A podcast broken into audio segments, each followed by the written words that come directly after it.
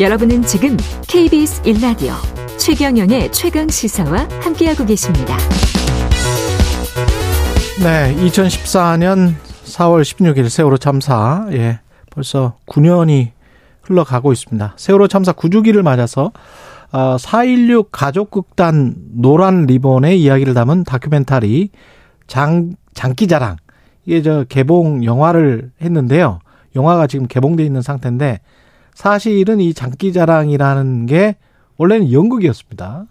예, 그 연극을 연출하신 김태현 연극 연출가 아, 스튜디오에 모셨습니다. 안녕하세요. 네, 안녕하세요. 예. 이게 연극 공연은 지금 다 끝났죠? 네, 맞습니다. 예. 그게 언제 공연을 했었던 거예요? 어, 2020년에? 2000, 어, 연극 장기자랑은 2019년도부터 2019년에? 해서 네, 예. 네, 진행해 왔었습니다. 예. 한 1년, 2년 했습니다. 2년 정도 했습니다. 2년 정도? 네네. 19년, 20년에? 네, 맞습니다. 예. 이게 연극 장기자랑을 출발로 해서 지금 영화가 만들어진 겁니다. 네, 다큐멘터리 영화가 네. 만들어진 겁니다. 그리고 그 다큐멘터리 영화가 꽤 지금 인기를 끌고 있는 것 같아요. 네, 보신 분들이 다 재밌다고 예. 하고 있습니다. 네. 그러니까 영화가 연극을 모티브로 해서 만들어졌는데 연극에 출연한 어, 분들이 어머니 분들이 지금 세월호 참사 학생들의 어머니인 거죠? 맞습니다. 유가족 어머니 여섯 분과 예. 생존 학생 어머님 한 분 이렇게 총 일곱 분. 그럼 연극은 어떤 내용입니까? 이 연극 장기자랑은 그 한 고등학교의 학생들이 음. 수학여행 가서 펼쳐 보이게 될 이 장기자랑을 준비하는 과정에 벌어지는 이 좌충우돌 이 청소년들의 코믹 대소동극 같은 거고요. 그 희극이에요? 코미디입니다. 코미디예요? 네, 네, 네, 네. 아. 이게 그 2010, 코미디군요. 네. 그러니까 그 2019년도에 우리가 이제 이 작품을 만들려고 하던 때에 네. 어, 세월호 참사 5주기가 왔을 때였는데 네. 그때 약간 분위기가 이제 정부도 바뀌고 해서 음. 잘 해결되겠다라는 마음으로 오히려 사람들의 관심과 기억에서 좀 멀어진 느낌이 있어가지고 음. 이제 우리가 어떤 귀하고 예쁘고 소중한 존재들을 잃게 됐는지를 좀 보여드리고 싶은 마음이 있어서 네. 네, 세월호 이전에 있었던 이야기인 거죠. 그러니까 예. 청소년들이, 그러니까 고등학생들이 수학여행 가서 재밌게 보여줄 장기자랑을 아주 유쾌하게 준비하는 소동극. 근데 그거를 어 연극을 엄마들이 한 거예요. 네, 맞습니다. 그 참사로 희생된 네네. 네. 학생들의 엄마들이 맞습니다. 아, 그 처음에 연기 연 그럼 지도를 하셨을 거 아니에요? 네 네네. 네, 네. 잘 하시던가요? 어 눈물 터져서 못했을 것 같은데. 그렇죠. 저희들의 예. 연습 과정은 항상 웃음과 눈물이 동반되는 과정인데요. 음. 그 작가님이랑 제작진에서 어떻게든 이 작품을 코미디로 만들어야 예. 배우들도 공연이 가능하고 관객들도 관람이 가능하겠다 싶은 마음으로 그랬군요. 코미디적 요소를 듬뿍 넣어가지고 만들었는데 예. 연습하다 보면 이제 코미디적 요소가 있으니까 웃기도 하지만 예. 어느 순간 딱 그 순간이 오잖아요. 예. 많이 우시면서 연습도 하시고 그랬습니다. 연극 할 때 그런 울음이 터지거나 그랬던 경험은 없습니까? 연극하는 과정에서 울음이 터지는 경우는 없었어요. 지금까지 한 번도. 연극하는 과정에서? 네네네. 본 무대에서는? 실, 네, 실제 관객분들 앞에서 공연할 때는. 아, 프로들이시네. 네네네. 예.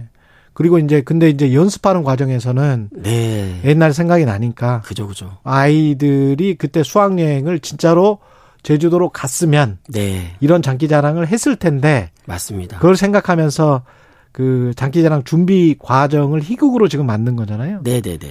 주인공들은 어떤 분들입니까? 네, 여기 영화에 출연하는 주인공들이기도 하고 저희 네. 4.16 가족단 노란 리본의 중심 배우들인데요. 예. 어, 그 우리 극단의 단장을 맡아서 오래도록 우리 극단 단원들을 함께 그 지도 아 리드 해주셨던 음. 수인 어머님 네, 음. 김명임 배우님이 계시고요. 예. 그리고 오, 가장 오랫동안 극단에 함께하고 계시는 우리 동수 어머님 김도연 어, 배우님 계시고 예. 그리고 유일한 생존 아이 어머님이신데 애진 엄마 김순덕 음. 배우님이 계시고 이 장기자랑에서 주인공 역할을 맡았는데 그 예진이가 뮤지컬 배우가 꿈이었거든요. 아, 그래서 그 뮤직 뮤지컬 배우가 꿈인 주인공을 우리가 모티브로 만든 이 작품인데 거기서 이제 주인공 역할을 맡은 예진 엄마 박유신 배우님이 있으시고 예. 또 어, 열심히 그 예진 엄마와 함께 배역 경쟁을 하는 것으로 영화에 출연하는데 아. 네 영만 엄마 어, 이미경 배우님 계시고 또 진상 규명이 될 때까지 노란 머리로 살아가시는 어머님 한 분 계시고요. 아, 예. 네. 기억납니다. 순범 어머님, 네. 최지영 예. 배우님 계시고 어 뒤늦게 합류했지만 우리 극단의 정신적 지주로 활동하고 계시는 윤민 어머님, 박희영 배우님 이렇게 음. 함께 하고 계십니다. 그 교복을 입고 출연해요? 네. 무대에 네. 모릅니까? 맞습니다. 아 이게 어떤 의미였을까요? 이분들한테는? 어 이제 교복을 입고 무대에서 연기를 한다는 것이 음. 사실 쉬운 일이 아니고 굉장히 힘든 그렇죠. 일이잖아요. 예. 어, 그래서 사실 이 작품을 준비하는 과정에서 프로필 사진 찍던 날에 예. 그날 처음으로 이제 모든 배우들이 교복을 입어본 거예요. 음. 그때 이제 그 서로의 모습을 보면서 많이 울기도 했는데 어떤 어머님이 시작했는지 몰라도 또 연극 속 대사들을 막 따라하면서 음. 분위기를 또 유쾌하게 또 청소년답게 밝게 만드는 모습들이 막 보였거든요. 그 예. 장면이 예. 저는 굉장히 인상적인데 음.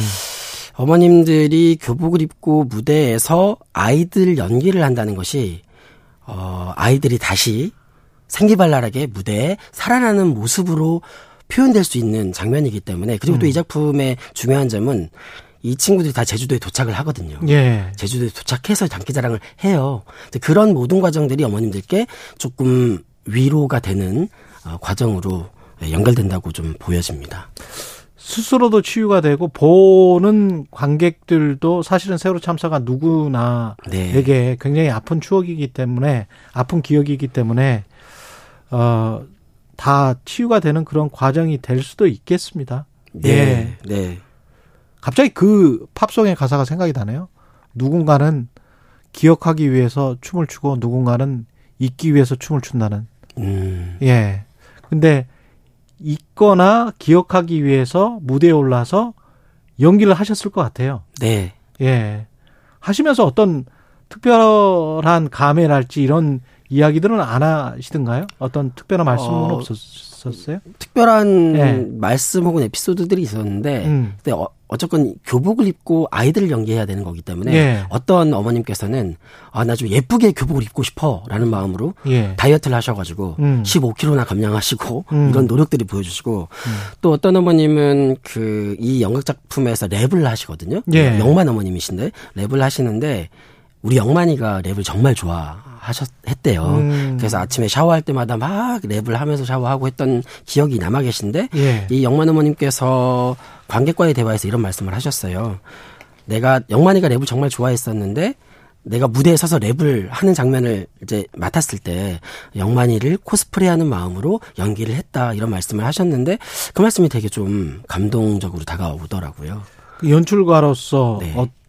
어, 힘드셨을 때도 있을 것 같습니다. 왜냐하면은 지금 네, 네. 보니까 아까 생존자 어머니도 계시고 맞습니다. 그렇게 되면 사실은 속에 아 그래도 뭐랄까요?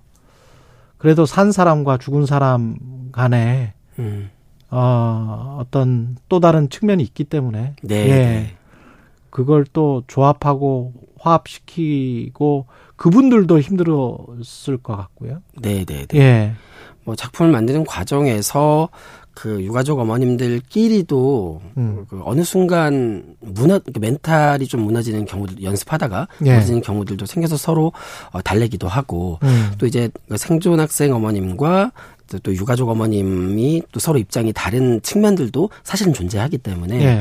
이런 것들이 어 때로는 이제 표면적 갈등으로 보이기도 하지만 결국은 아, 다 같이 좀 그래도 극단 단원들이 품어 안으면서 같이 가는 모양으로 좀 해결하려고 열심히 노력을 했고 어머님들이 애를 많이 쓰셨죠. 예. 네. 우리 꼭 굳이 희극으로 만들어야 되겠다라고 생각하신 이유가 분명히 있을 거고. 네, 네. 네. 예. 세월호를 어떻게 기억해야 할까요? 어, 우리는 희극으로 만들려고 했던 이유는 음. 첫 번째로는 이 공연을 준비하는 연기하는 배우들에게 좀 웃을 수 있는 시간을 연습하는 과정에서라도 예. 많이 웃을 수 있는 시간을 드리고 싶다는 게 첫 번째였고 음. 두 번째는 관객 입장에서도 무대에서 연기하는 배우들이 세월호 엄마들이잖아요. 그렇죠. 근데 세월호 엄마들이 연기하는 작품이 무겁거나 비극적이면 관람객들이 못 볼 거다라고 아. 생각을 했기 때문에 예. 오히려 세월호 어머님들이 막 웃고 까불면서 코믹 연기를 해야 그나마 그 질감에 따라서 이야기에 빠져들어서 우리들의 작품을 볼 수 있지 않을까 음. 생각하면서 어, 네, 코미디 연극을 고집을 했었고요. 예. 네. 연극은 다 끝났고 다큐멘터리 네. 영화 장기 자랑은 지금 상영 음. 중인데 네, 네, 네. 뭐 보신 분들은 아시겠지만 평점이 굉장히 높습니다. 예. 네. 그렇더라고요.